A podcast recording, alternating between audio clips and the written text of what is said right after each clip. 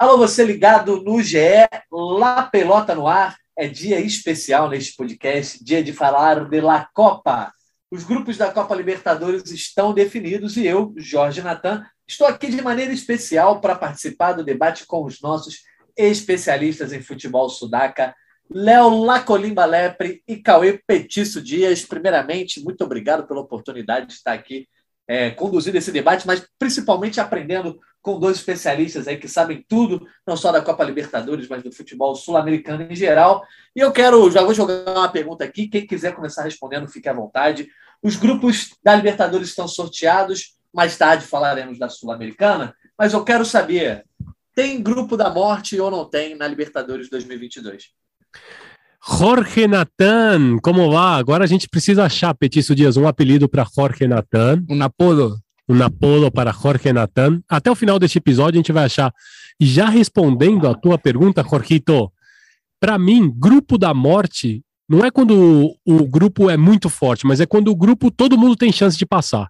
Então, se você tem um grupo onde os quatro têm chance de, de se classificar, é um grupo da morte. Por exemplo, o grupo C, Nacional, Vélez, Bragantino Estudiantes, e o grupo G, Penharol, Cerro, Colón e Olímpia. Para mim, são os dois grupos da morte. Não sei o que pensa Petício Dias.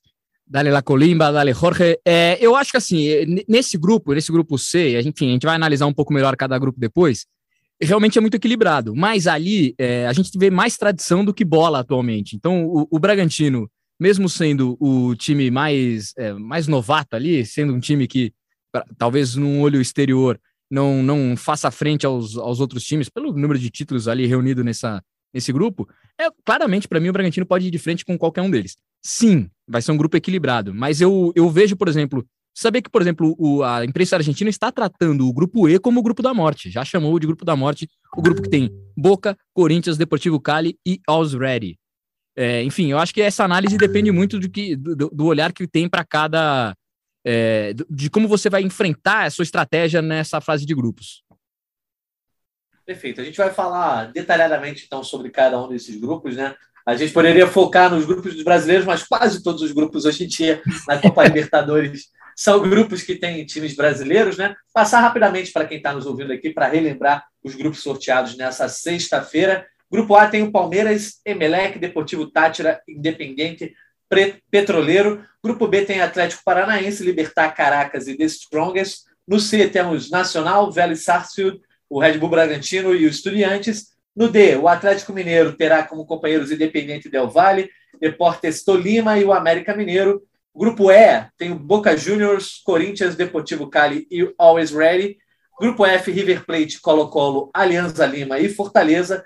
No G, Penharol, Cerro Portenho, Colón e Olímpia. E fechando no Grupo H, Flamengo, Universidade Católica, Sporting Cristal e o Tajeres. Então vamos direto ao ponto. Vamos começar falando do grupo A, que é o grupo do campeão Palmeiras. Todo mundo fala que o Palmeiras tem muita sorte na Copa Libertadores e que nos dois títulos conquistados aí nos últimos dois anos, a sorte acompanhou o time do Abel Ferreira. Dá para dizer que na edição 2022 já começa com o pé direito o Palmeiras, porque é um grupo, digamos, minimamente acessível, né? Emelec, Deportivo Tátira e Independente Petroleiro dá para dizer que tem sorte e não, e não é proibido ter também, né? Não, não, e faz bem. Faz, faz bem, inclusive. bem, inclusive. Mas me parece que sim, o Palmeiras larga bem, né? Além de toda a qualidade do Palmeiras e toda, é, todo esse momento que vive o Palmeiras, é, sim, é um grupo muito acessível, muito acessível, talvez o mais tranquilo dos grupos para os brasileiros. Né? É, o Emelec ali eu vejo com um time mais forte que pode é, causar alguma complicação. Você tem campeões, né? Os outros dois não são times é, que você possa simplesmente desprezar de saída, mas claramente não, não é um grupo que vai causar, me parece que não vai causar nenhum problema para o Palmeiras, você não acha, Léo? Eu acho também, concordo com você, Petício. A gente até falava que num grupos assim, para o Emelec também é um bom grupo. Porque Sim. o Palmeiras já dispara, já garante, e o Emelec sabe que está muito fácil para ele. Porque pega um Deportivo Tátira, que é um, é um time campeão, um venezuelano, mas a gente sabe do nível do futebol venezuelano no contexto sul-americano. Pega o Independente Petroleiro, que é um clube historicamente de segunda divisão no Campeonato Boliviano, então não deve oferecer nenhuma resistência. Para o Emelec também é bom. O detalhe curioso, a gente até citava isso, são os dois técnicos europeus, né? Nos dois times equatorianos, o Emelec com o Ismael Rescalvo, um técnico espanhol já com um trabalho muito consolidado no futebol equatoriano, inclusive no Independente Del Valle, e o Independente Del Valle com o Renato Paiva, um técnico português que também já está um tempo aqui. Então, tanto para Palmeiras quanto para Emelec, o grupo ficou bom. O grupo caiu bem. E um outro detalhe interessante que é, o é, é a presença feminina né, nesses, dois, nesses dois times. Aí uma, um negócio que o, até o Léo havia levantado, o Independente Petroleiro também é comandado por uma, por uma mulher, é presidido por uma mulher. É, e muito forte. Gene Montanho. Gene Montanho, que é muito forte hoje, inclusive na, na, nos bastidores do futebol boliviano. Então tem esse, esse detalhe da força feminina nesse grupo A. Dá para garantir ou quase cravar que então Palmeiras e América vão passar? Porque aqui, né, é sempre bom a gente dar um palpite, a galera que, vamos, que vamos. ouve sempre a análise da Copa Libertadores gosta, ah, quem vai passar, quem não vai. Vocês e esse, é- disseram e, que o e esse dá papo pra gente ah, resto do ano, pra gente cobrar um outro aqui, viu? Depois a gente recebe a barra brava aqui é, no, no, no pra é bom, é cobranças é e tudo. Aí viu? fico falando, pô, você lembra que você apostou nesse aqui, Léo? Ele fala, é, mas você apostou naquele outro lá. É, é bom, é bom. A gente, e a gente, e a gente quer que o Jorquito arrisque também, viu, Jorquito?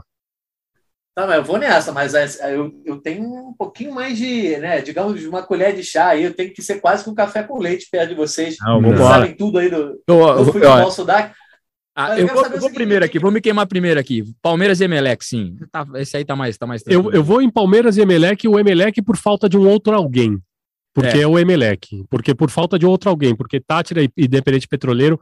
A única coisa, a única o asterisco que eu faço Independente Petroleiro é que vai ter que jogar em Sucre, que é uma das capitais da Bolívia. A Bolívia sim. tem duas capitais, La Paz e Sucre, que é a capital constitucional. O poder judiciário está em Sucre. É. Então o Palmeiras vai ter uma logística um pouquinho complicada, porque está bem no meio ali da Bolívia, 2.800 metros de altitude. É, mas quando você fala em Bolívia, se você jogar 2.800, você está tá tranquilo, um né? lucro tremendo. É né? Podia jogar em 3.600, vai jogar só. Ou a 4.90, né? Ou, ou a 4, Nós vamos chegar lá, nós vamos chegar lá, nós vamos subindo a montanha e nós vamos chegar nesse, nesses 4,90. Estamos com Palmeiras e Emelec daqui, Jorgito. Também vou, então. Não tenho, como é que eu vou discordar de vocês? Palmeiras e Emelec também é o time que acabo conhecendo mais o Emelec aí, sempre tem cruzado o caminho de times brasileiros nos últimos anos. É, mas quero saber o seguinte: de vocês dois, quem costuma ter melhor desempenho aí nesse, nesse tipo de aposta? Hum, nunca fizemos estatística, nunca, né? É, acho que para manter a amizade a gente nunca, nunca chegou a fazer a conta ali, que senão. Mas é, é, é claramente o Léo deve ter vantagem. Aí, não, eu, não, a minha é... função é só botar obstáculos ao conhecimento do Léo, é só ficar só ficar é, atiçando ele. É um pibe que vale ouro esse aqui, tá vendo como ele, ele suaviza? Não, não. O Petiço, aliás, justiça seja feita, na imprensa brasileira, o primeiro homem a falar de Always Ready foi Petiço Dias, porque ele foi fazer um mochilão ao estilo Che Guevara, e aí ele foi pela Bolívia, por La Paz, e ele voltou maravilhado com o Always Ready, e isso já é tem dois anos, né? Aí ele voltou falando desse foi. time, ele falou, não, porque o Always Ready, o Always Ready, ele só falava do Always Ready. Então, justiça Mas seja por algum motivo específico, não? Não, fui, fui visitar, estava na Bolívia lá, e, e, assim, a história é um time que eu acho que vai aparecer muito frequentemente nos próximos anos, porque, primeiro, pela, pela história de como, como o time foi é, reerguido, né? Enfim, nós vamos falar um pouquinho mais no, na hora da, do grupo do Corinthians, mas é, eu acho que é um time que foi reerguido é, com dinheiro de, de, de, outras empresas, e, e aí ele, ele tem a, o, o, ponto de jogar a 4,90 em El Alto, né? Até os próprios bolivianos se incomodam de jogar lá. Então, é, ele tem. Se é ruim jogar em La Paz, imagina 500 para cima. Né? Se os colombos, se os próprios bolivianos estão incomodados, imagina sim, isso. Vamos, vamos para o grupo B, então, para ver se vocês começam a divergir ou se vocês vão concordar. Atlético Paranaense, né, atual campeão aí da Sul-Americana, enfrentará o Libertar, o Caracas e o The Strongest. A vida para o Atlético não tá tão fácil quanto a do Palmeiras, né? É, eu acho que, e aí pesa também, é, eu acho que o Atlético tem sido um time é, em torneios continentais, ele tem, tem sempre saído bem, né? Especialmente na Sul-Americana ali. É, eu acho que, ainda que não tenha a mesma facilidade que o Palmeiras, eu acho que o Atlético tem totais condições de avançar nesse grupo aí. É um grupo também é, acessível, em que você vai ter ali, acho que o Libertar como grande é, contraponto ao Atlético no grupo. É o time que vai é, que tem investimento, que está tá de novo subindo, né? Um time que foi forte, é, vamos falar aí, 10 anos atrás, deu uma caída e agora volta a investir, volta a aparecer um pouco mais forte. Eu acho, inclusive, que talvez, é, já que a gente, para criar uma primeira polêmica aqui, o Libertar vai ser o líder do grupo e eu acho que o Atlético vem na sequência. Aposto, hein? Aposto alto também no Libertar porque é o grande time do Paraguai, apesar está Tá liderando agora o Campeonato Paraguai, acabou de passar o Cerro, porque o Cerro teve o tropeço no clássico contra o Olímpia, quando ninguém esperava que o Cerro vinha de cinco vitórias seguidas, estava liderando invicto o campeonato. O Olímpia com um time bem misturado e mesclado, porque fazia a semi contra. Fazia a semi, não, né? Fazia, fazia o duelo. É, a terceira fase. A terceira fase contra o Fluminense e o Olímpia conseguiu vencer o Cerro e aí perdeu a ponta para o Libertar. Libertar que eu gosto sempre de destacar o trabalho do Daniel Garneiro, técnico argentino dessa boa geração, vale a pena ficar de olho nele. Já está muitos anos trabalhando no, no, no futebol paraguaio, conquistou títulos com o Olímpia, agora já conquistou com o Libertar também e é um, um, elenco reforçado, porque é o time que tem dinheiro no Paraguai hoje. Tem o Taquara Cardoso, tem o Roque Santa Cruz, o Ivan Franco, que é um camisa 10 muito bom, clássico, o Alexander Barbosa, um defensor que era do River Plate e tá lá, o Lourenço Melgarejo. Para é. mim, é um bom time, um time complicadíssimo, é a pedreira no grupo do Atlético Paranaense. Que passam, os dois passam. O Petit só arriscou libertar em primeiro. É, e, eu, vou com ele, eu acho. até de inferiores, né? Você vê o Julio Inciso ontem, titular do Paraguai, atacante Exato. titular da seleção paraguaia nas, nas, eliminatórias, 18 anos de idade, do Libertar. Você vê até então, até nesse ponto, até na, na, na geração de novos talentos, né? Eu vou com ele, viu, Natan? Por enquanto, eu não vou, não vou divergir dele, não. Tá certo. Então eu vou, eu vou com vocês também, mas por também desconfiar um pouco. Você é, pegou minha tática, Jorge? Eu falo antes que é para. Que é pra, Porque pra, pra... Eu, eu só assino. Entendeu? Que senão é. Senão, ah, não, senão vai parecer que eu, eu que estou copiando ele. pra, então na próxima, até o final aí, de repente eu, eu dou uma de primeira também. Ó, o, grupo C, o grupo C a gente vai divergir, eu tenho certeza. É, esse grupo C, como vocês já falaram, é o da morte, né? Quer dizer, na opinião do Léo, é o da morte por conta do equilíbrio mas é um grupo muito tradicional, o Cauê também já tinha falado isso. São duas equipes argentinas, uma do Uruguai, mais uma equipe estreante aí, que é o RB Bragantino, Nacional, Vélez Estudiantes. É aquilo, né? Eu acho que os brasileiros é, muitas vezes entram na Libertadores mais assustados com nomes e camisas do que sabendo exatamente do desempenho recente do time, né? Ah, por exemplo, pegou o Penharol, é, quando o Independente jogava, né? Ah, pegou o Independente, tradição. Nem sempre a tradição está se refletindo em bons resultados ultimamente. Qual é a, é, análise desse grupo desse ponto de vista? É mais tradição ou tem qualidade também nessas três equipes? Eu acho que no caso da Libertadores você pode você pode ficar um pouco assustado com o nome sim, apesar do momento. Claro que o momento do, por exemplo, do futebol uruguaio é... não é um momento que leve a, a, competir. Eu acho que esse grupo assusta mais nisso do que do que no, no, no desempenho. Momento. Ah, no desempenho eu não vejo hoje, por exemplo, o Bragantino muito atrás do Nacional em desempenho. Não, então, exatamente, o grupo seu que me faz pensar ou, que ele é o grupo ou mesmo da morte. do Vélez porque é um grupo que os quatro têm chance de passar. Claramente. Os quatro. Claramente. Aqui não tem, não tem, não tem mosca morta aqui. Meu ponto nesse, é que, óbvio, você olha o Bragantino, é, todos os campeões, são três campeões e o Bragantino ali. Fica, você tem um é... tetracampeão, um tricampeão e um campeão. Um você tem o Estudiantes tetracampeão, Nacional tri e o Vélez campeão de Libertadores. Entendeu? Você tem oito títulos ali reunidos e o Bragantino. Claro que não, que, que não tem título, mas tem um momento.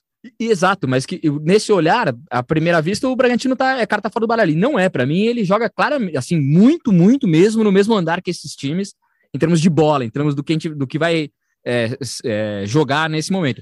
Acho que o Nacional é, não vive o seu. Né, é um time é, médio. Eu, eu acho que nesse grupo aqui, já aí já vou, vou, vou me lançar antes. O Estudiantes vem num bom momento. Acho que é um time que pode dar mais trabalho. O Vélez não creio que vá, que vá classificar nesse grupo. Eu acho assim, o, o Nacional tá num, tá num trabalho de reconstrução com o Pablo Repeto, tá trocando Exato. de técnico toda a temporada. Toda hora. E o Pablo Repeto é um, um, treinador que fez muito sucesso no Equador com a LDU, até esgotar o, o, trabalho dele lá e ele ser mandado embora, meio que ser saído e sair. Eu acho que o Nacional vai patinar e aí vai ficar para mim entre os dois argentinos e o Bragantino. Eu acho que o Estudiantes, com o Russo Zelinski, que é o que o Cauê estava falando, o Russo Zelinski é um técnico que ele tem a cara do Estudiantes, é um técnico que tem o que o Estudiantes pede. O Estudiantes é uma escola na Argentina que é uma escola que não é a do futebol bonito, é do futebol eficaz, é, do futebol de resultado, vencedor. É 1 a 0 e é alfinete. É a casa que restionou o bilardismo, né? É a casa do é, bilardismo. É a maternidade do bilardismo. Então que é... vem da, do Oswaldo Zubeldia, Exato, que foi o, o, gestor de tudo isso. E, e, e, acho que isso tem a ver com a característica. Depois, Cholo Simeone, mais recentemente também, num bom momento de Libertadores. Enfim, acho que o Estudiantes tá, tá com essa cara, tá com essa casca, é, tem, tem criado isso natural que, assim, também não, não, não sobra qualidade nesse time. Por isso que eu acho que. Eu entendo que você diz do equilíbrio dos times, mas eu acho que é, é um equilíbrio até numa, num patamar um pouquinho abaixo de outros grupos. Arrisca teus dois, que eu arrisco os meus, a gente passa por Jorrito. É, vou de Estudiantes e vou de Bragantino. Vou de Vélez e Bragantino. Divergimos, Jorrito. Era o que você queria, não era? Eu estava esperando por esse momento, mas gostei. Eu vou acabar ficando no desempate, mas quem está ouvindo aí, né? Tome suas posições, porque eu vou dar aqui uma opinião, não, não de quem está mergulhado no futebol sul-americano, mas quem tem acompanhado o campeonato argentino, vejo um pouquinho mais. É, o Estudiantes vem fazendo uma boa campanha e por isso eu vou colocar o Estudiantes em primeiro e o Bragantino em segundo, né? Em termos de momento, o Bragantino está na semifinal do Paulista aí, não sabemos se vai conseguir o título, se não vai, mas analisando o momento também no Campeonato Argentino, o Vélez está bem mal, né? Exato, exato, tá. É, lanterna do grupo. E, e é isso. Se, você, se, vamos pensar assim: esse grupo do Bragantino. Mas eu só quero lembrar que. Vestindo a camisa do Nacional. Contra o Flamengo, quando pegou o Flamengo, também o Vélez estava bem mal e fez jogo, duas partidas. Não, duas, duas boas partidas. É, é, é, é, competições continentais tem disso, né? Você não precisa estar tá, é, a longo prazo funcionando, mas mas a, a, a, lógica é que você, se você tá mal ali, é difícil você mudar o chip e ah, agora eu vou jogar bem Libertadores, né? É, o, o Acontece com o Olímpia. O exercício que eu queria fazer é, desses jogadores que estão no Bragantino, até alguns sul-americanos de destaque, se, quantos deles eram titulares nesses outros times de mais camisa? Nos, nos times do grupo? É. Acho todos. Se o Léo Ortiz, com esse Ortiz com Z, fosse um zagueiro uruguaio, a gente não estaria aqui falando desse cara maravilhoso? Estaria, claro. Entendeu? É, é, é, isso que eu, é isso que eu acho que. Concordo. É, é, por isso que eu acho que o Bragantino joga nesse grupo. Mas aí, eu, aí é o, é, é, joga com tranquilidade, mas é o critério que eu acho que a gente não pode deixar de esquecer da, do peso histórico peso desses times. Não, né? jogar lá. O Bragantino, o Bragantino, é a primeira vez que vai jogar uma Libertadores. Não, Estudiantes, ele, ele, ele, conhece até o motorista do ônibus da rodoviária do, do, do, do Tietê. É, do Yajacuti ali. Do Yajacuti. O, o, o meu ponto é, é, é, aí, eu acho que aí o peso, talvez, da camisa não seja só nessa, nesse momento. Seja na hora de mandar o jogo em casa. O Bragantino vai mandar o jogo lá em Bragança e não é a mesma coisa que você jogar é, na casa do Vélez, que você jogar é, no, no, Parque Central, não é a mesma coisa. Até porque o Vélez está acostumado todo fim de semana, vai, no, vai, pro, vai pra Gigante Arrojito, aí pega Exato. em frente a torcida do Central. No outro fim de semana tem que jogo enfrentar é um o Boca na Bomboneira. Eu tô, eu tô fazendo uma campanha contra o meu próprio voto. É eu acho que na bola o Bragantino vai avançar. Pode, pode ter esse, esse fator extra campeão, não aquele fator é, mítico, ah, a Libertadores, as garrafas que voam. Não é isso, mas é, é, a localia, é você ter a torcida a seu favor, é você é, é ter um, ter um, um, um, plus a mais, como você gosta de dizer. É, eu gosto do Petis porque o, o Petis ele, ele faz a campanha contra ele mesmo. Ele, ele, se, ele se auto-sabota, Jorquito. Mas é que eu, eu, eu, confio na bola e acho que o Bragantino na bola encara todos eles. Petiço deu um palpite sem convicção? Não, tem convicção. Não, não, não, com convicção, com convicção. Então, beleza. Vamos seguir para o grupo, grupo D. Temos o Atlético Mineiro, que chegou na semifinal da, da edição passada, é o atual campeão brasileiro, também campeão da Copa do Brasil, enfim.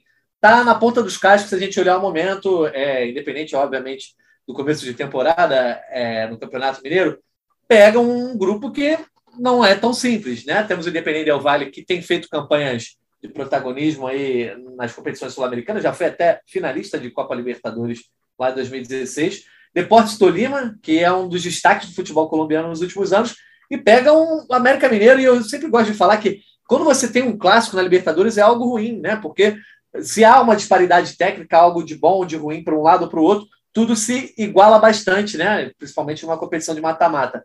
Não está com a vida fácil o Atlético, né?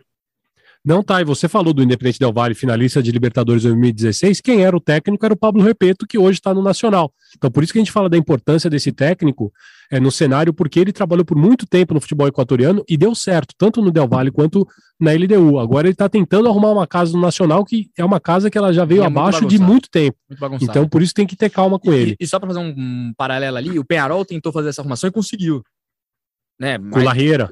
Sim, sim. E conseguiu fazer mais recentemente e muito baseado nos seus valores, nos seus valores de casa, assim, nos seus valores de revelação. Enfim, vamos chegar no Penharol lá. Voltando para esse pro grupo do Atlético, o Atlético, assim, por, por tudo que investe, pela qualidade que tem, o Atlético para mim aqui é, é, é, sem problemas, tá? Eu acho que o América é, que tem, o América que fez uma campanha espetacular até agora, né, mítica até agora, é, acho que tem um pouquinho a, a reclamar nesse sentido, porque pô, é a possibilidade de você é, jogar contra outros times, né, e viver outras experiências, e o América acaba jogando em Belo Horizonte mesmo. Claro que é, o que você falou do clássico, mas eu acho que cair no grupo do Atlético hoje em dia não é, não é, não, não, não, ninguém pode comemorar jogar, enfrentar esse time do Atlético. Em relação aos outros times, você tem aí dois times que vieram de títulos nacionais nos anos anteriores. Eu acho que o Del Valle um pouquinho abaixo do que a gente já viu. É, eu acho que é, minha dúvida está muito nessa segunda vaga aí, né? É, aqui eu fico com o Atlético Mineiro. Eu não sei se a torcida do América. Eu tô pensando por outro viés. Eu tô pensando na torcida do América assim, pô, primeiro Libertadores, eu podia conhecer três. É, mas é isso, esse é o ponto, né? Eu podia ter três, levar o nome para três países diferentes e tal, e vou jogar em Belo Horizonte. Exatamente. Vou aqui onde eu vou todo fim de semana, eu vou na Savassi tomar uma cerveja antes do jogo, entendeu? E depois já vou. Então, é, é, eu acho que tem esse probleminha, mas assim, eu vejo o América pau a pau com os outros dois do grupo, tanto com o Del Valle quanto com o Tolima. Falei, inclusive, e eu acho que hoje o grande rival do América é o Tolima, não é nem o Independente Del Valle, que apesar de ser o vigente campeão equatoriano, não está no bom momento. Tem alguns nomes, tem um, um, time que, que já vem de outras temporadas. Eu gosto muito do Lourenço Faravelli, que é um meio argentino, que é um jogadoraço, aço, aço. Alguém tem que ficar de olho nesse cara. Mas o, o grande rival hoje é o Tolima, porque é muito mais estável. O Tolima ele foi campeão colombiano já tem no, no primeiro semestre de 2021. Manteve o Hernan Torres, manteve o time, vendeu algumas pecinhas, continuou, bateu na, no quadrangular do Campeonato Colombiano na temporada passada, no quadrangular final, e já está de novo nas cabeças no, no, no, Campeonato Colombiano. Então, acho que hoje o grande rival do América para a segunda vaga é o Tolima, mas não, não é bom é, dar chances para o Del Valle, né, Jorquito? Perfeito. E qual, qual é o palpite, então? Atlético Mineiro primeiro para os dois, e quem vem segundo, América ou Tolima? Hum. Eu vou causar, eu vou no Del Valle ainda. Eu vou, de, eu vou de Tolima. Boa. Eu vou de Tolima também. Eu, é, curiosamente, estava conversando com uma amiga jornalista colombiana nos últimos dias, ela exaltando como o Tolima vinha fazendo boas campanhas, talvez seja o time colombiano mais forte hoje em dia, e não só foi campeão né, do Apertura no ano passado, como chegou à final do Clausura, acabou perdendo para o Deportivo Cali ali num duelo bem apertado. Eu acho que pode estar num nível acima, até financeiramente, do América Mineiro, então vou de Atlético Mineiro e Tolima. Então... E a gente é o primeiro brasileiro que a gente dispensa, mas é, né, né, que a gente acha que pode deve, deve ser eliminado, mas depois do que o, do que o América fez para chegar nessa fase de grupos aí, a gente está ah, correndo um risco danado. Né? Tremendo, né? porque danado. eliminou para mim o principal time equatoriano do momento, que é o Barcelona de Guayaquil de uma forma conseguiu segurar é, bem. Era, é, exatamente. É, é, muito culpa do Carlos Garcês que perdeu o pênalti lá no, no, no Horto. No Horto e podia ter e, levado e colocou... o jogo tranquilo para. Apesar que o Guarani tinha vencido o jogo também lá no Horto e depois tomou não, a virada. América estava predestinado América, a. América, nos queime a língua, então. É, o Horto é encantado, né? Em termos de Libertadores. Verdade, verdade. Com o Atlético Mineiro, então vamos ver. Vamos esperar aí o América Mineiro pelo, pelo menos a, a situação para ir para uma Sul-Americana passar em terceiro, digamos que é acessível, embora né, a nossa divergência aí, a gente acha que o América tem chance. De, exato, o, o Cauê, né, o Petício Dias colocou o Del Valle em segundo. Só para a gente variar é... um pouco ali, só para ter no final a gente poder ter essa rivalidade ali, isso é importante. Mas é isso, eu acho que esse grupo, é, abaixo do Atlético, tá, tem um certo equilíbrio ali, e, e é, assim, mesmo essa vaga da Sul-Americana vai ser muito batalhada, não é aquele grupo que na, quinta, na última rodada tá tudo resolvido já. Pois é. Vamos esperar então. Vamos para o grupo E, que também, né, nas primeiras análises aí que eu, eu tenho, tinha zapeado pela imprensa nacional, também imprensa internacional, muitos colocam como um dos grupos mais difíceis dessa Copa Libertadores. Primeiro, pela presença do Boca Juniors, e quando a gente fala de Libertadores, não tem como, é, não precisa apresentar o Boca. Corinthians aí nesse grupo também, com o Deportivo Cali e o Always Red, que o Petício Dias tanto gosta, e aí, Corinthians também não tem uma classificação, digamos assim, garantida, né? Não dá para dizer, ah, o Corinthians vai ter uma vida tranquila nessa fase de grupos. Na visão de alguns, é o grupo da morte. Vocês acham que chega a tanto? Não acho. É, é... Tem grupo pior. Tem, tem, grupo, tem, grupo, pior. tem grupo pior, mas é, não é um grupo. Não é um grupo fácil. Zero, zero confortável. Nada. Zero confortável, porque você tem o Boca, ponto. Né? Não, não precisamos nem entrar muito em detalhes. Óbvio que o momento é, do o Boca já teve times é, mais fortes, mas é aquilo que a gente estava falando. No passado, o Boca, é, ainda numa situação pior do que a desse momento, me parece, e deu o trabalho que deu para o Atlético, com todo, com todo o desempenho do Atlético naquele momento. Então, obviamente, e, e, e aí marca o reencontro do Riquelme com o Corinthians, né? Muita história envolvida aí nessa, nessa, nesse duelo aí. É, e, e, o Deportivo Cali, que vem desse título no final do ano na Colômbia, né? Então é uma, é uma, é uma situação, é, é um grupo.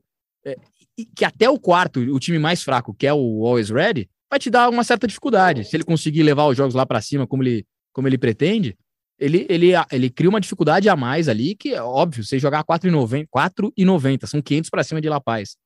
Ninguém quer ir jogar lá, né? É, eu acho é, que. Eu falar, eu só vou pontuar porque que eu falei do grupo da morte, que o Olé, né, o grande área aí argentino, coloca lá, é o Grupo de la Muerte de Boca em, Libertadores. Mas é então, que aí muito... Opinião argentinos é difícil. Eles estão ele tá olhando muito pelo umbigo deles, né? Pelo umbigo de Boca e River, como sempre eles fazem. É normal que façam isso, porque eles estão olhando pelo viés do Boca e do River. E, e até comparam o Always Red com o River pela, pelo uniforme, né? Pelo a, uniforme. A franja, né? Pela... O uniforme branco com a faixa vermelha. Faixa vermelha diagonal. La franja roja que me cruza el alma, diz o hino do River Plate. e é isso que é exatamente a mesma camiseta do Always Red, que é o time do poder na Bolívia hoje, como o Petício já estava explicando.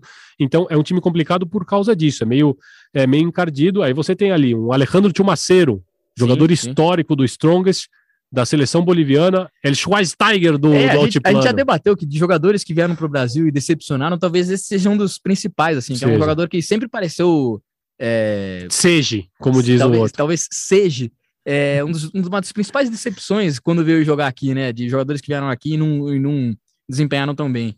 Não desempenha... E teve um reforço do Marcos Riquelme. O Marcos Riquelme é um atacante, um centroavante que, que passou sem pena nem glória pelo Sporting Cristal, mas estava no Bolívar e fez uma grande temporada uma no Bolívar. Matador, matador, matador. vale matador. a pena. É um, é um camisa 9 carequinha, bom jogador, viu?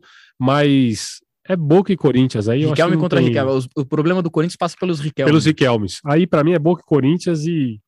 Eles não, não se resolvem. É, essa não tem como fugir, mas acho que o Cali, o Deportivo Cali pode dar uma, pode dar uma, uma, uma atrapalhada.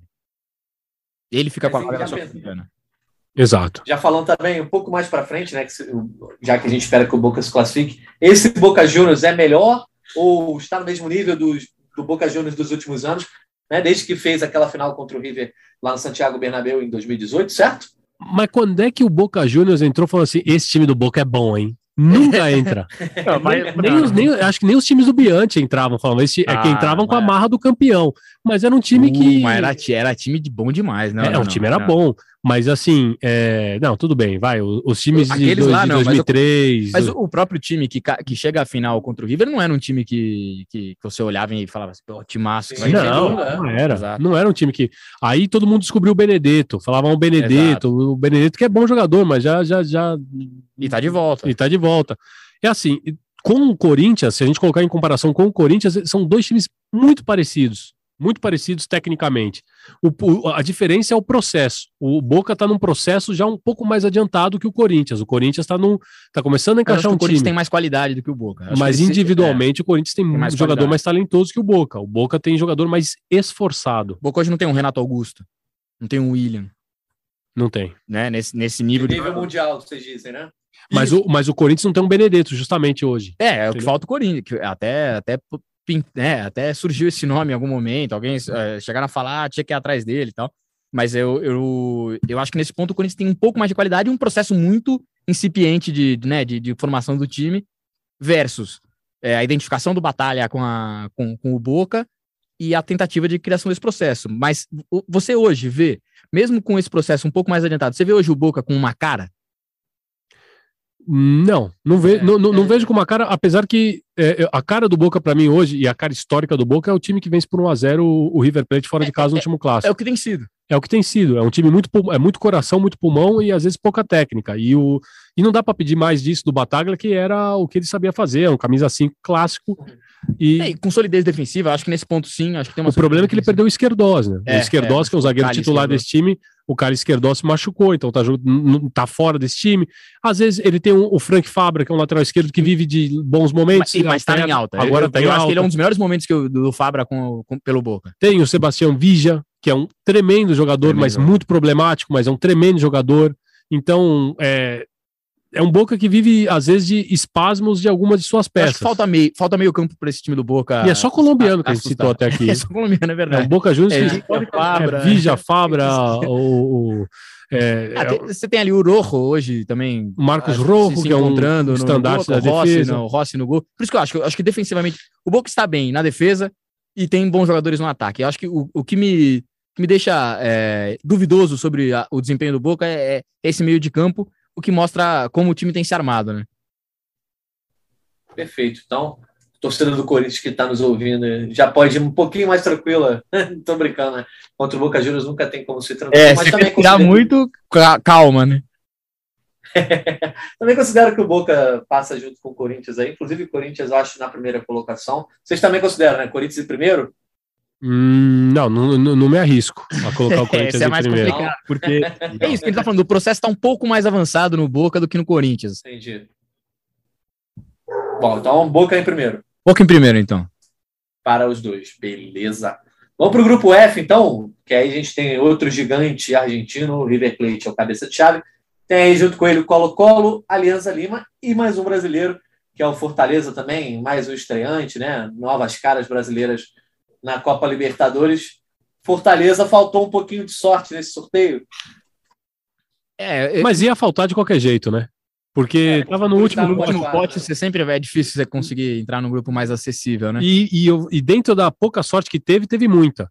Porque briga de igual para igual, com Colo, Colo Aliança Isso que eu falar, me lembra muito o grupo do Bragantino, exceto o River Plate. Exceto o River Plate, que é um ponto fora da curva. Claramente está num outro, tá num outro, outro patamar em relação a esses, esses três times. Deve avançar, embora, embora o River tenha adorado os últimos anos fazer da primeira fase um drama, né?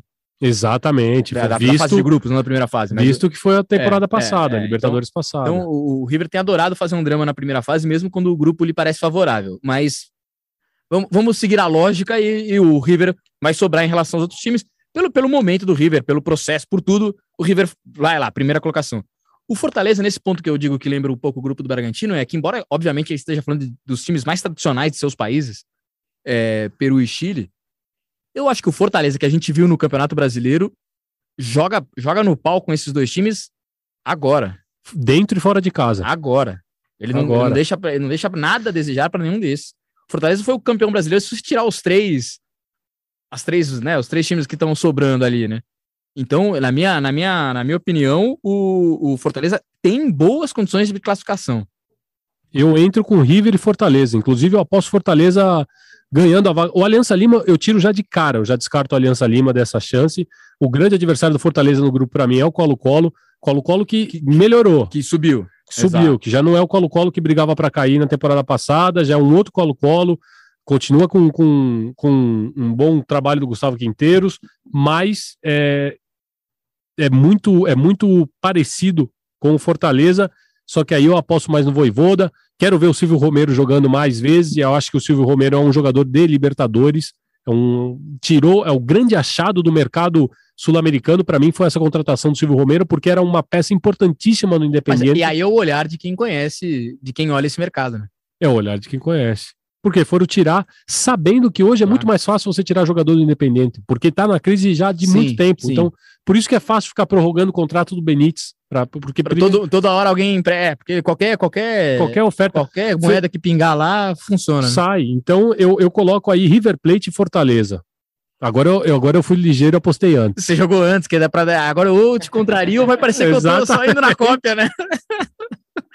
Vamos causar, então. Eu, eu, eu acho que o Colo-Colo vem num processo de crescimento aí, pode ficar com essa vaga. Então vou de River e Colo-Colo só para contrariar, embora eu acho que o Fortaleza é, é, emocionalmente, é, racionalmente, eu acho que o Fortaleza tem todas as condições, todas as condições de, de passar nesse grupo. Jorquito, e só para complementar, prometo ser rápido, é que esse grupo tem uma história interessante, né, da amizade entre Colo-Colo e Aliança Lima, porque em 87, o avião que trazia o time do Aliança Lima de um jogo no Campeonato peruano, lá na selva peruana, ele cai, já chegando em Lima, no mar de Ventanilla, que é um mar que fica. É, é, é, é, é a praia que chega ali perto de Lima. Falecem todos os, os jogadores, só o piloto se salva, mas ninguém sabe o destino, o paradeiro do piloto até hoje, é uma coisa bem nebulosa. Ah, é claro que o campeonato peruano é, interrompeu, né? Ficou um tempo sem jogar, mas precisavam terminar e o Aliança não tinha time para jogar. E aí o Colo-Colo cedeu praticamente um time completo para o Aliança Lima terminar a temporada aquele ano. Até o Teófilo é, voltou a jogar, é, é, porque ele já tinha, já tinha é, o Teófilo Cubija, né? Já, sim, já, sim. já tinha parado de jogar, já não estava mais jogando, já tinha parado. Para dar essa força. Para dar essa força. E aí criou-se uma amizade muito grande entre Colo-Colo e Aliança Lima, e são, e curiosamente, são entre um time chileno e um time peruano, que são historicamente é, existe uma rivalidade muito grande entre chilenos e peruanos, né? Por conta e, e não da são disputa, só times né, chilenos territorial. e peruanos, são os times mais populares, talvez, de suas, é, desses dois países. São os times é, do povo desses dois países, Exato. né? Os times da, da, torcida mais numerosa, mais numerosa e mais popular mesmo, né? Daquela maior ligação com o povo. Então, é, é, a força desses dois times né, dessa ligação é, é, é, é bonito de ver. Vai ser um duelo interessante, Jorquito. Pô, me senti como um ouvinte do La Pelota agora, ouvindo essas histórias fantásticas que o futebol sul-americano sempre trazem para a gente, né? É coisas que nem todo mundo conhece. Baita história aí desse grupo F. Só para a gente terminar esse grupo F, eu quero fazer a mesma análise que foi feita do Boca Juniors, porque os times brasileiros a gente consegue ver como mudam a cada ano, né? Os altos e baixos, mas fica essa ideia consolidada principalmente desses dois, do Boca e do River. O River do Gadiardo continua sendo do Gadiardo, mas as peças mudaram um pouquinho nos últimos anos, desde aquela final contra o Flamengo em 2019, né? Muito, muito. Mas sempre mudou. Mas essa, exatamente, mas esse que é o negócio. É. O, o, é, para mim, tá aí o grande mérito do Gadiardo, porque a gente não pode falar de um River do Gadiardo é, único. Ele, ao longo do processo, ele, ele montou vários e vários times, com, com as peças saindo, com em outros momentos aproveitando muitas vezes as revelações da, das categorias inferiores do River, trazendo às vezes com um bom olhar de mercado peças que, que, que vinham se encaixar. Então, é, de novo, ele, teve, ele vai. E ele vai ter que fazer isso durante a Libertadores com a saída do Julian Álvares também. Ele vai ter uma perda. É... Ele inventou até o Enzo Pérez no gol. É, até isso ele precisou fazer, mas é. Mas você vê, é, o time hoje já tem, já, já, já tem, é bem diferente, né? Se o torcedor for lembrar daquele time da final de 19, o time já tem outras caras, é, outros jogadores, né? É, o mérito dele é o Gajardo ele é obcecado pelo trabalho dele, inclusive ele é obcecado pela, pra, por analisar e assistir os jogos das categorias de base do River Plate. Ele não perde um de todas. Na Argentina é muito curioso e alguns outros países aqui da América do Sul tem, que é o tradicionalíssimo torneio de reserva, Reservas. que é um torneio é um aspirantes daqui. É um aspirantes, que é um torneio à parte que ele é disputado com os jogadores que não não são utilizados, não são utilizados ou, no campeonato. Ou estão subindo da última categoria, né, da, da, da segunda da, para antes de dar o passo é. para o profissional, né, de fato. E aí o Gajardo, ele, ele é um frequentador assíduo, então ele assiste, inclusive tem transmissão também desses jogos lá na, na TV Argentina, se assiste no torneio de reserva. E o Gajardo, ele tira muitos, o mérito do Gajardo é se reinventar. É impressionante como ele consegue reinventar esse River Plate ano após ano. Perdeu o, Rafael, o Rafael Santos Borré, que talvez era a grande referência, foi lá e trouxe o Brian, que era o jogador, Romero. o Brian Romero, que era o grande jogador do Defensa e Justiça. Então, assim, que ainda não encaixou, mas ele vai, ele vai encontrando peças. Por exemplo, o Girotti, que está no Tajeres, a gente vai falar um pouquinho mais para frente, é uma invenção do Gajardo. E hoje é o grande camisa 9 desse time no Tajeres. Então, é, vale a pena ficar olhando para tudo que o Gajardo faz, porque o Gajardo ele é, é obcecado pelo trabalho e ele tem muito sucesso em tudo que ele encontra. E, e outro ponto é, se você vê como com ele é, a, a não basta, não basta o nome para jogar, né? Você vê hoje no o time do, do River, hoje, muitos jogadores de maior nome vão indo para o banco. E essa molecada vai, vai assumindo o time, vai e vai tomando conta, né? Além disso, ele teve reforço, teve o Ezequiel Barco, é, que obviamente também é um, um, é um cara interessante, que faz subir o nível do time. Juan Quinteiro voltando. Ao que o Quinteiro joga bola. É, voltando a jogar. É, Bela Cruz ficou ali, enfim. Eu acho que talvez ele só tenha que se reinventar um pouco na perda do Julian Álvares. É verdade, Julião Alves já negociado com o Manchester City. Beleza, então a gente fecha esse grupo F com essa análise do River. Vamos para o grupo G, que tem uma boa dose também de tradição, né? Exceto o Colón, que acabou caindo de paraquedas. Para mim é o grupo da morte. Vou dar minha manchete. Para mim é o grupo da morte. É o grupo da morte. Concordo. Então vamos lá.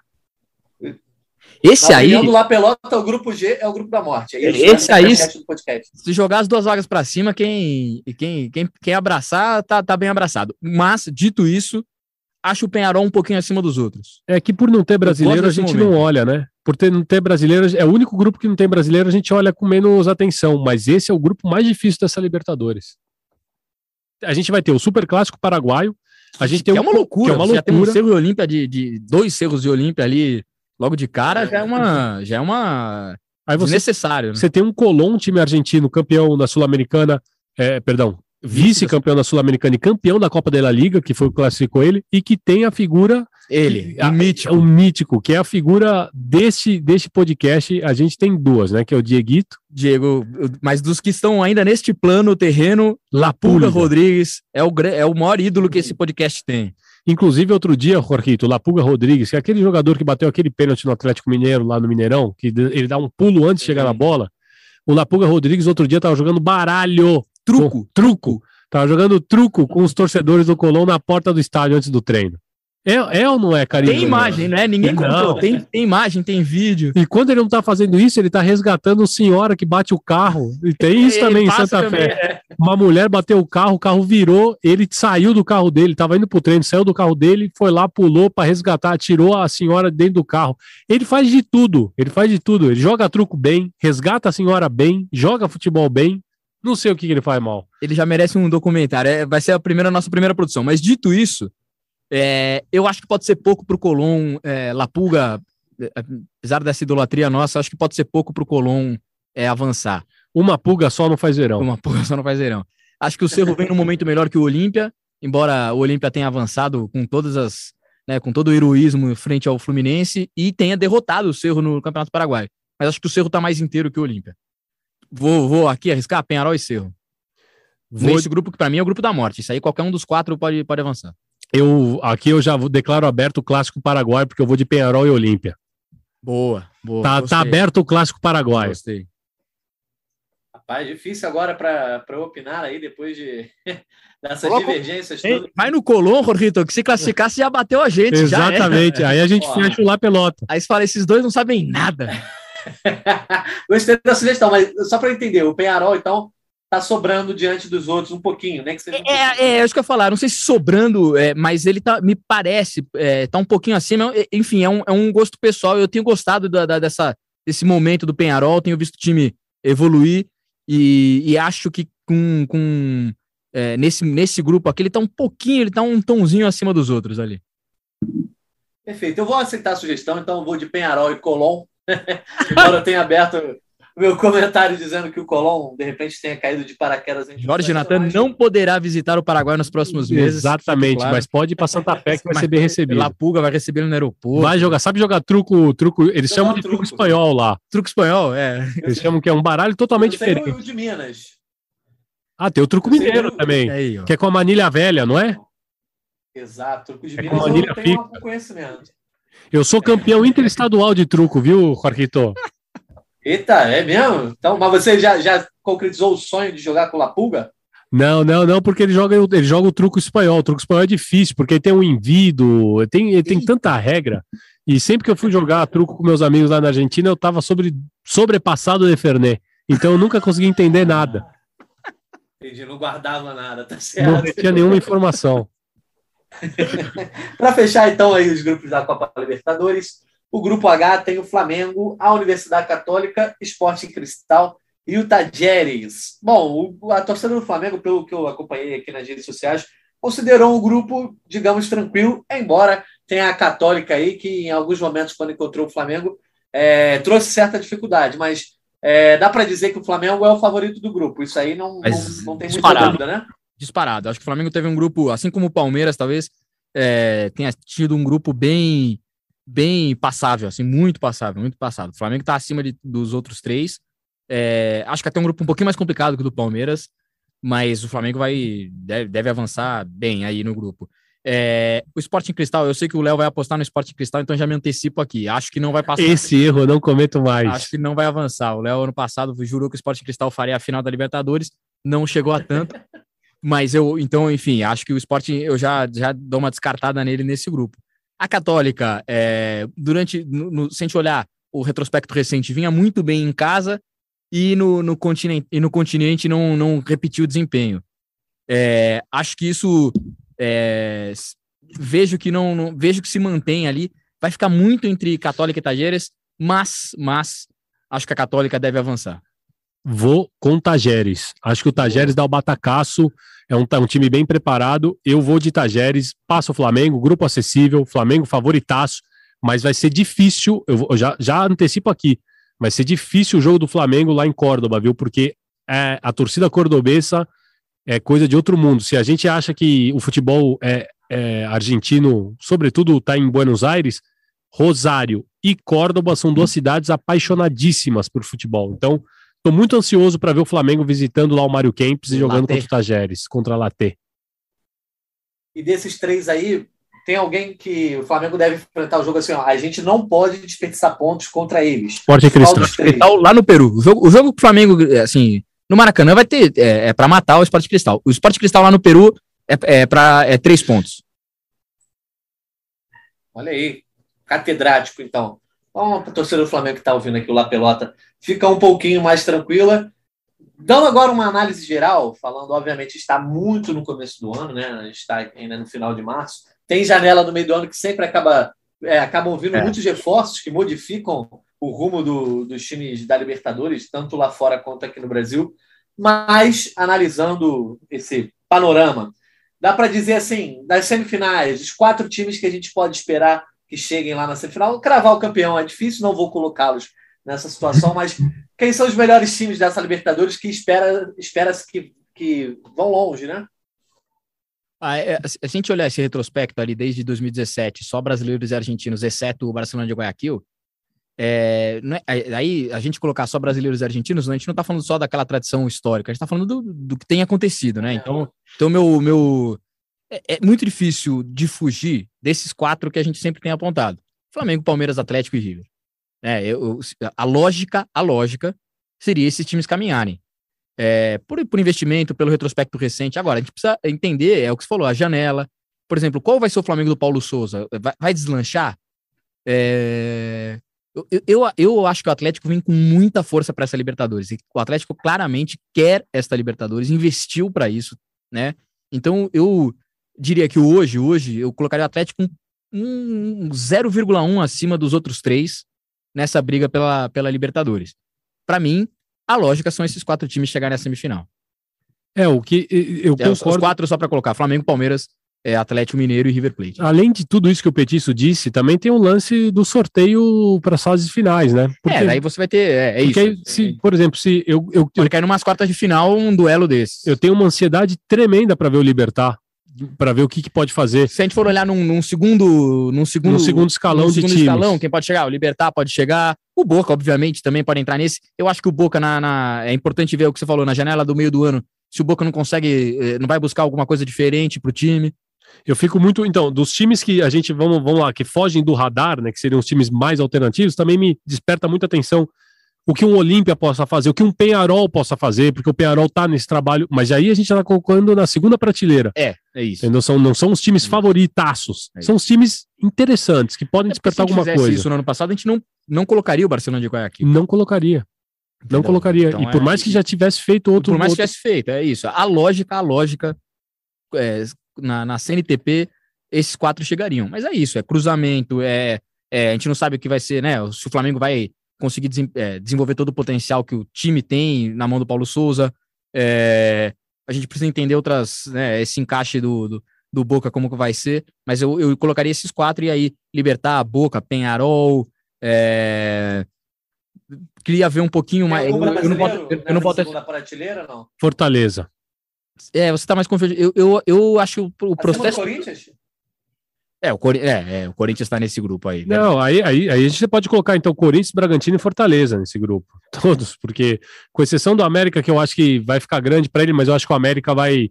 É, vai, é, vai, vai, vai, é, exato, porque o América, para mim, é, vai, vai ir para a Sul-Americana e vai fazer um bom papel lá. Mas eu acho que o grupo ficou. ficou se ficar com o Tolima, vai disputar até as cabeças com o Tolima, pegando eu apostei no Tolima, apostei em Galo e Tolima. Aí é. o América acaba indo para a Sul-Americana. Então, sendo coerente com o que eu disse, eu acho que vai para Bragantino, Corinthians e Fortaleza a segunda prateleira. E aí você pode colocar é, o Penharol junto, você pode colocar o Libertar junto, você pode colocar eventualmente um Vélez Sárcio, que eu também apostei no Vélez. Você apostou no Vélez, eu não vejo o Vélez com essa força, nem o Olímpia. Acho que as duas discordâncias nossas estão mais nessa. E eu estou esperançoso assim, de ver um Penharol competitivo. Hum, sim, gostaria de ver novamente. É, e acho que pelo, pelo momento, eu, eu acho que é um enfim, a gente tem nesse segundo grupo ali. Mas também tem que considerar muito que não é torcida também, entendeu? Do que não é torcida que eu digo assim, de voltar a ver uma Libertadores forte e abrangente. É, tem, um, tem uma, um desejo, de, talvez. De, de, existe muito de um desejo mas, de sair do, do eixo Brasil-Argentina. É, mas eu, por isso que eu falei, acho que esses quatro não tem como fugir. Aí não é a gente olhar aquele, ah, é, aquele, aquela coisa histórica, ah, os brasileiros, a camisa dos brasileiros. Não, é, é, o retrospecto recente. Nós estamos falando dos últimos cinco, seis anos. São, é, Brasil e Argentina têm dominado e eu, e eu não vejo é, que esse eixo esteja mudando ou, ou que tem algum fator que faça esse eixo mudar nesse momento. Perfeito. Então, para a gente encerrar a nossa edição aqui, não vamos deixar de falar da Copa Sul-Americana, né? Que também teve seus grupos definidos nessa sexta-feira. Vou passar aqui os grupos rapidamente. A gente pode ir focando nos brasileiros, pode ser? E depois dar uma análise geral? Bora, bora. Então vamos lá. No grupo A temos Lanús, Montevideo Wanderers, uh, Metropolitanos e o Barcelona de Guayaquil.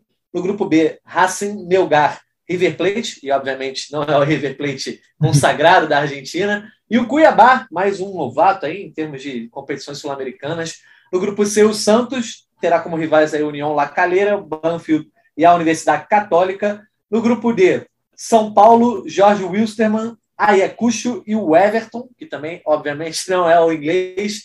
No grupo E, Internacional, Deportivo Medellín, é, no, 9 de outubro que se, se habla. 9 de outubro. 9 de outubro. 9 de outubro.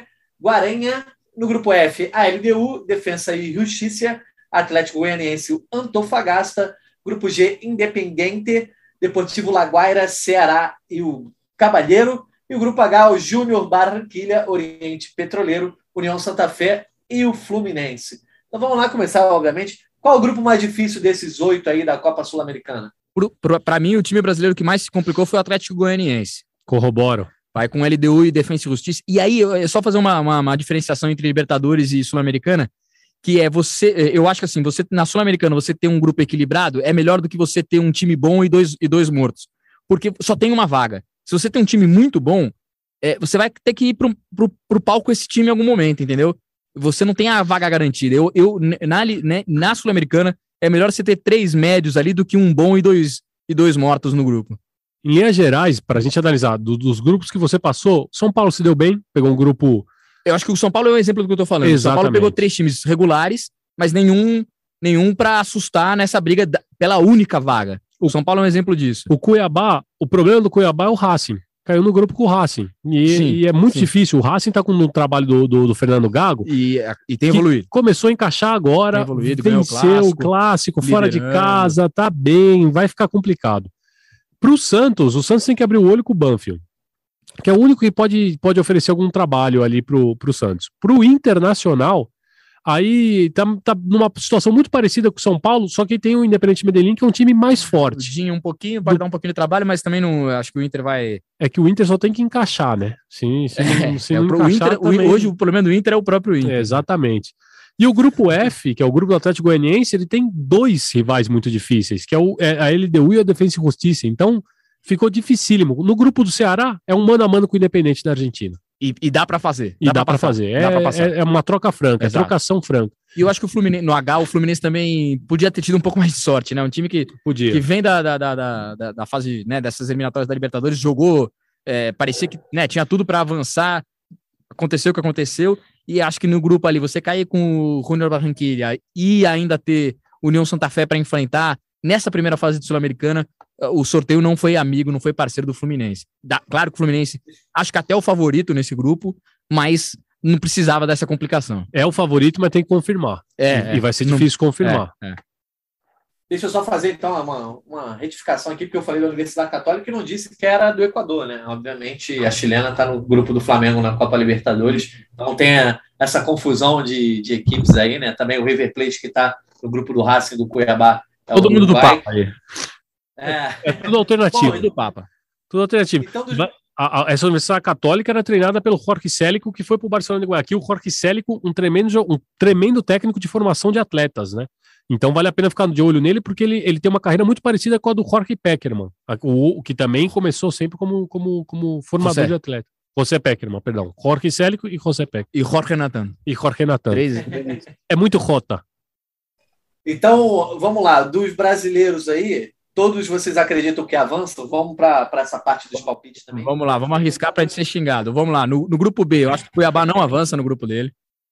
O Santos deve avançar no dele, o São Paulo deve avançar no dele. O Inter, o Inter precisa ajudar a gente nessa aí. Porque ele, ele tem tudo para avançar, mas o Jim pode ser um adversário é, complicado. O, não vejo o Atlético Goianiense avançando no grupo F. E acho que o Fluminense tá um pouco junto com o Inter nessa, nessa aí pode avançar, mas precisa ajudar.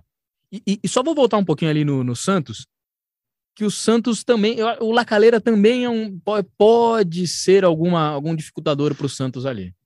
É, eu, eu, o Lacaleira é aqueles times barriga de aluguel também, né? Sim, mas é, tem. É, que estão dando certo. estão dando certo, é isso, esse é o meu ponto. É, eu acho que ali o Santos, pelo momento que o Santos vem, Fabiano Bustos vai demorar, tá, né? Vai, vai ter um trabalho ali para encontrar o time. É, o Santos não. Eu acho que assim, quem tá numa boa posição, o São Paulo tá numa boa posição para avançar. Inter e Fluminense e Santos vão, é, vão, vão, vão ter que mostrar que, tá, que conseguem passar. Eles vão ter certas dificuldades. E, e aí, ah, passei no grupo G, eu acho que o Ceará avança. Eu acho que o Ceará avança em cima do Independente. Aí eu acho que Cuiabá e Atlético Goianiense vão ter mais dificuldade nos seus grupos. Hum, Para encerrar, então, quero saber o seguinte: primeira prateleira. É óbvio que na Copa é, Sul-Americana a gente tem os. Você tem o segundo momento, da... né?